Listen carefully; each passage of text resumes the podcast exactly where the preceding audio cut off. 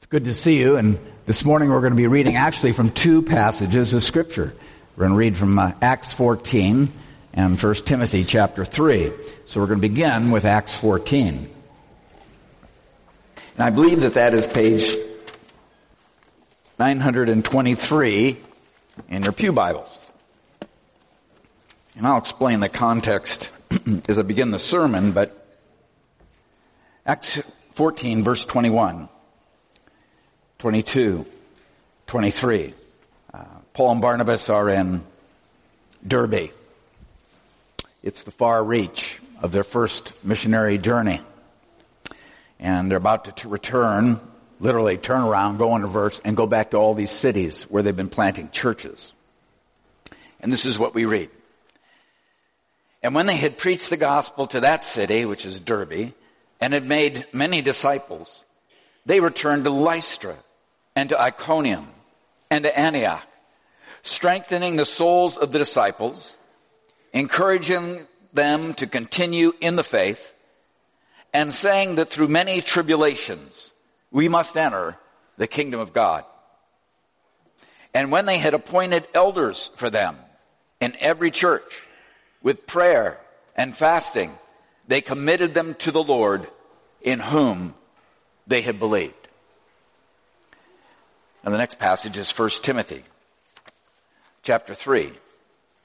And we'll look at the first eight verses together. And that's page 992 in your Pew Bible. This saying is trustworthy. If anyone aspires to the office of overseer, he desires a noble task. And therefore an overseer must be above reproach, the husband of one wife, sober-minded, self-controlled, respectable, hospitable, able to teach, not a drunkard, not violent, but gentle, not quarrelsome, not a lover of money. He must manage his own household well with all dignity, keeping his children submissive. For if someone does not know how to manage his own household, how will he care for God's church? He must not be a recent convert or he may become puffed up with the conceit and fall into the condemnation of the devil. And moreover, he must be well thought of by outsiders so that he may not fall into disgrace and into a snare of the devil. Let's pray together. Father, I thank you for this portion, these portions really of your word, and I would ask you now that you would make the words of my mouth and the meditations of our hearts acceptable in your sight. O Lord, my rock and my redeemer. Amen. Well, I'm going to begin making some comments, if I could, about Acts 14, the first passage that I read from. And as I indicated, this was the this was the far reach of Paul's first missionary journey. He had, uh, uh, Derbe was the last city that he, he went to on his way out on that journey. There were about seven different cities and uh, Paul and Barnabas together had been planting churches. And uh, the amount of time that that took, we don't know exactly, but it took months. Didn't take years. This journey didn't last that long. These were newly formed, newly minted churches. And they were not only church plants, so that the church themselves were new. These churches were full of new Christians. I mean, nobody but baby Christians, essentially, new Christians in that church. So they returned the way they had come, and as verse 22 puts it, they were strengthening the souls of the disciples. They were encouraging them to continue in the faith, and they were saying through many tribulations we must enter the kingdom of God.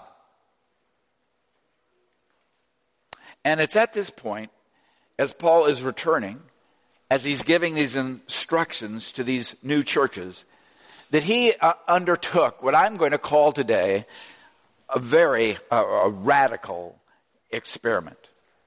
And it, that radical experiment actually continues to this day. That radical experiment be, continues in Church of the atonement. It's a, an experiment that's grounded in the deepest conviction that the Holy Spirit is in the church and He's with the church and He's working through the church to lead them and reliably to lead them with or without the presence of an apostle. And so with this conviction, we read, and when they had appointed elders for them in every church, with prayer and fasting, they committed them to the Lord in whom they had believed. Now, that is a shocking statement. So I want you to think with me for a moment. Just imagine with me, how would you feel being a member of this new congregation, say in the city of Lystra, which was next to Derbe, and you had seen Paul, you'd heard him, you'd come to faith in Christ, you'd seen what Paul endured and the depth of his courage and his conviction as he'd been stoned? Has he'd been dragged out of the city? Has he'd been left for dead only to rise up and then to return to the city? Something akin to a resurrection. Maybe he wasn't dead. You'd actually seen Paul also perform through Christ's name a miracle which a man had uh, been unable to walk, unable to use his feet, and yet and yet Paul had had raised him him up. You've seen uh, you've seen all of this. And how would you feel if you were a member of that church at Lystra and now you heard Paul say, I'm not going to be here anymore to lead you. And so I've appointed uh, Roger and Henry and Siegfried to lead you to carry on in my absence. How would you feel about that? How would you feel about that if you were Roger? Pretty big feet or shoes to fill. well, that's what I mean by the radical experience. And I want us to think about it today. I don't think we emphasize, it. I do not think I have emphasized it enough over the church. Uh, it's Christ's design that the church would not be led by a ruling class. It would not be led by a royal family. It would not be led by someone claiming to be the representative of Christ among them. There would be no caste system. There would be no division into the laos, Greek term for the people, and the kleros, those people who have received an inheritance, a heritage of power and authority over the laos, the people. There would be no, in other words, laity clergy distinction. The leaders, the successors to the apostles were to be appointed from among the people. There was no other group. There was no elite cabal, as James Oliveri might put it that leadership was to be raised up from within the congregation. And so by radical experiment, I mean that the church as Christ's kingdom was to be governed and led in a way completely new, really, and very different from the nations of the earth. And it must have felt unnerving. Because there was there was to be no ruling class. The members were to select the church's leaders. But what's more, and this is far more significant, the members were to serve as the church's leaders. And this is true of both the elders and the deacons. And here is my point that I'd like us all to hear today. That in the New Testament church. Not just the New Testament era. But in the New Testament church, the responsibility for leading the church is on you. It is on the congregation. And it's critical, it's absolutely critical that you as the congregation own this. It is not a matter of following a convention. It's not a matter even of simply, and I don't like that phrasing very well, but it's not a matter either of following apostolic practice. It is a matter of following Christ. Now, I think it's completely understandable to think that the responsibility is too daunting or that the demands are too high or that the devotion that's required is too much to respect, uh, too much to expect of individuals in the church. I understand that. I think it's a fairly natural reaction.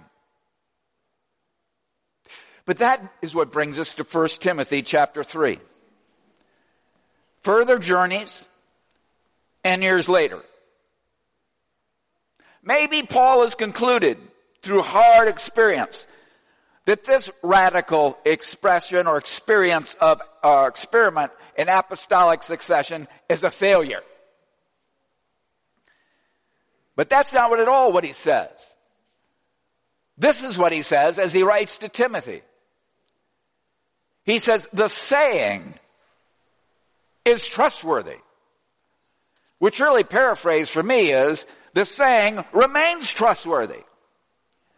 It is as true as it ever was. No matter how many problems you're going through, Timothy, no matter how complex the issues are at your church in Ephesus, Timothy, the saying is trustworthy. You can, you can bank on this. If anyone aspires to the office of overseer or elder, he desires a noble task. Now I want you to think with me about that. The very beginning of it. He says the saying is trustworthy. This is not a new word. It was a saying. It was a logos. It was like a proverb. Paul uses the same language in 1 Timothy 1 when he says, this is a trustworthy saying. Christ Jesus came into the world to save sinners.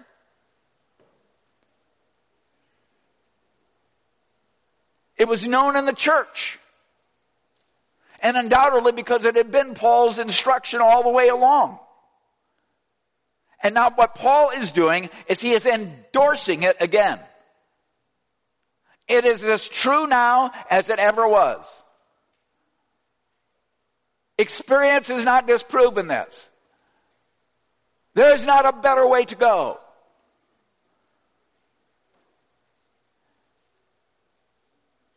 So here it is the saying, if anyone aspires, if anyone aspires to the office of overseer, he desires a noble work. Anyone. That means there's no ruling class. That means that to serve as an officer, you don't have to have a, um, you don't have to have some special pedigree. The responsibility to lead is vested in the congregation and in no other group. And you know, what's striking then and consistent.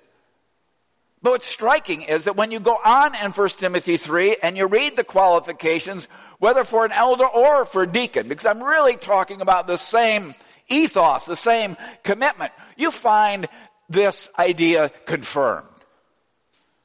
Because the standards that are laid down for an elder or a deacon, for the most part, are not particularly elevated. They're not particularly difficult.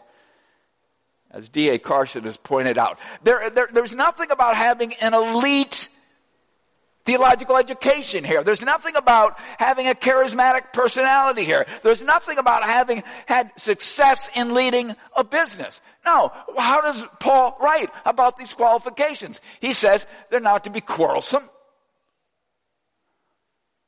not to be greedy, Your leaders are to be respectable. They're to be hospitable. They're to be gentle people. They don't have to manage a business or a chain of stores or anything like that, but they do need to manage their families well. They do need to be able to teach, to explain the Word of God. They do not have to be perfect. No one is perfect, but they do need to model what Christian living looks like. Of these qualifications, almost none of them are anything uh, that would be a burden because of office. Virtually every one of these things is, not everyone, but virtually every one of them is the same Things we're taught all of us to be and aspire to. Who of us isn't taught to be a gentle man or gentle woman? Who of us isn't taught to be uh, hospitable?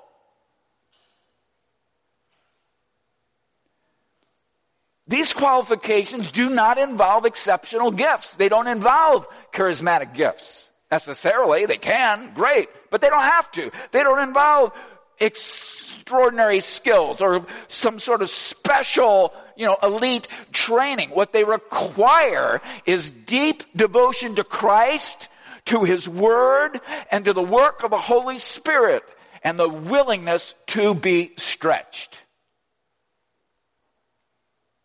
Paul wrote, if anyone aspires, verb literally means to stretch out. If anyone is willing to stretch himself, if anyone is willing to put himself out to be stretched, as a deacon, as an elder. We have male elders here. We have male and female elders here, based actually on First Timothy as well as other passages. And I will be preaching on that because I'm going to be moving into First Timothy in my next series, Lord willing. But if anyone is willing to stretch themselves out, Paul says, Christ commends it. He commends it. It's not for someone else to do that. And I want you to see that this idea of responsibility for leading the church, resting on the congregation, it really is Christ's design. If you think about it, what, how do we work that as a church? Well, in May, April, something like that, we establish a nominating committee. Ask people if they'd be willing to serve as an elder or serve as a deacon. And that nominating committee literally works for months talking to people. And at the end of the summer, those who have are open to serving and are willing to serve, they go through training. And then those who are trained go through an interview with a session. And when you go through an interview with a session, then the session makes a determination whether to commend those people to the congregation, which it almost, but not always, but almost invariably is done. And then there's a congregational meeting in which you vote on them and then they're installed. You, that's our process, but folks, that's not even half of our process. To do this requires really year-round, ceaseless commitment on the part of those who are in leadership to pray for, to approach, to prepare, to encourage, to recruit, to train and examine those who one day might become or will become deacons and elders. It is a big deal for church to function this way. It is time consuming. It requires a lot of energy. It requires a great deal of devotion. And it's not just on the leaders of the church, the current leaders, to take this process. Those of you who are teaching children at Sunday school, working with youth, raising up young adults, discipling, mentoring, caring, it's all part of the process. So what we're really looking at here in Christ's design is not only the means of church leadership identifying and, and having leaders in the church and governing the church. What we're really looking at is an essential component and the backbone of a church's discipleship. Over the years, uh, not all churches function as we do. There are churches that once you're elected to be a deacon or once you're elected to be an elder, you actively serve for the rest of your life or until you die, whichever comes first. And it makes it easy because, you know, those churches only add an elder or a deacon, what, every 15 years or something? And what I think you end up having, this is Kurt's opinion. Some of you have been in church experiences. You won't agree with me. This is what Kurt's opinion is of having been in a church that functioned like that. What you end up having is a ruling class that's almost impossible to break into. And no one's being mentored. Not really. No one's being uh, brought along because there is a power structure that is ingrained with certain personalities. And the church does not change, for better or for worse. Okay, yeah, you don't bring in a corker, but what if you have a corker serving? What if you have someone with a, and you know what? We all have odd personalities. Sorry.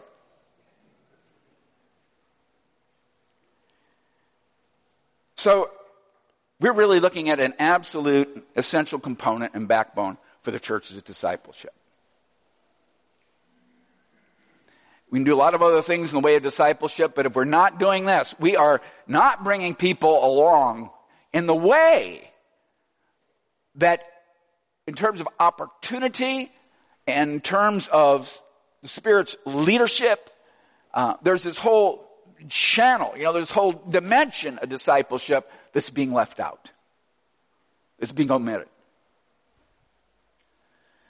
And Paul will later exhort Timothy train yourself for the purpose of godliness. And then I'll use this great athletic metaphor. You know, if you're gonna, if you do physical training and exercise, that has some benefit for you, but you know, godliness holds benefit in all kinds of ways and everything. Now, eternity. Well, what I'm talking to you about today, if you think about the church as a church, as, as a body, as an organic living body. This is how the church trains itself. This is, this is the exercise, an incredibly important exercise that is ongoing. We do it again and again and again and again for the purpose of godliness. The only way that an athlete can grow strong, the only way an athlete can become agile, is by taking on weight and, yes, yes, bowing to you, yoga practicers, stretching. And whether you're hurling your own weight around a track or you're pumping iron at a gym or you're pulling yourself through water, it is just essential that you take on responsibility or you take on weight and you, and, and you be stretched. And this is exactly true spiritually. To be spiritually mature, whether you're going to be an officer someday or whatever or not, you have to take on responsibility and you have to stretch and be stretched. And you know what the biggest step is in exercise? It's no different from the biggest step in leading. It is the first step. It is stepping onto the track. It's getting into the pool. It's strapping yourself into that torture device called an ab cruncher. It is saying yes. And I have to tell you that God's timing is amazing. I entered this week committed to preaching a sermon about this because we're in the season when our nominating committee is, is deeply involved. And Steve Cairns is a chairman. Uh, uh, I think Mike Parent is co-chairman. I think I got that right. And we have other members of the nominating committee. In fact, if you're here today and you're on the nominating committee, would you just take a moment and stand up? Come on, don't, don't be shy. Now, I want to hear a round of applause for these people.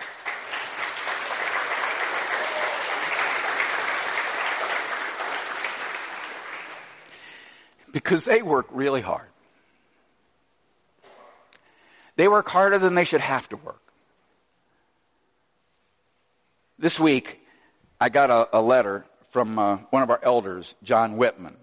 You all know John Whitman because he's our official church photographer. And because he can't be here today, he gave me permission to read this to you. And uh, I just have to say, you know, I think God's timing is amazing because John did not know I was going to preach this sermon. He did not know it was on my mind.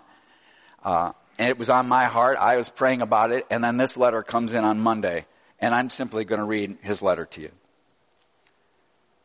Dear Pastor Kurt, I know that people are being invited to serve in various capacities in the church.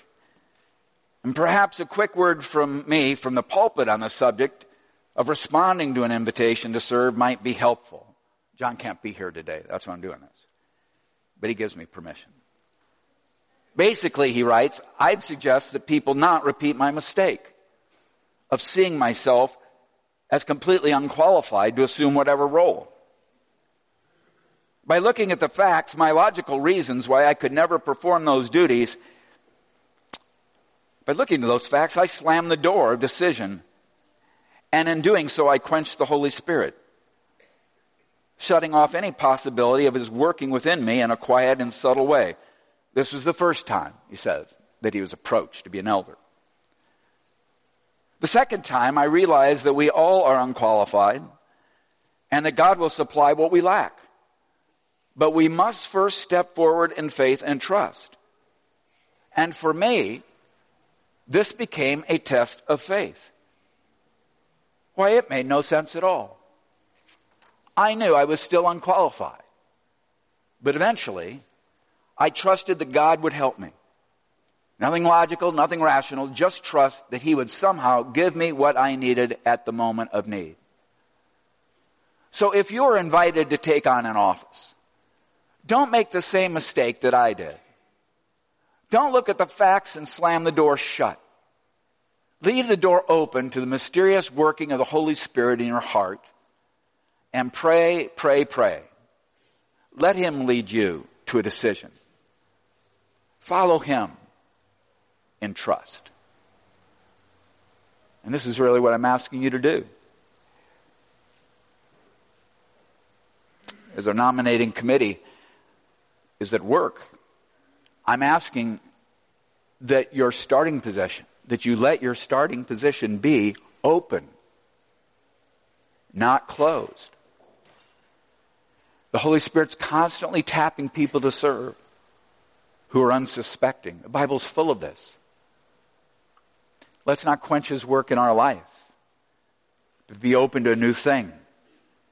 Yes, I'm saying let's be open to hearing our name being called alongside Roger, Henry, and Siegfried. Let's pray together. Father, we do love you and we thank you for your mercy and your goodness to us in Christ.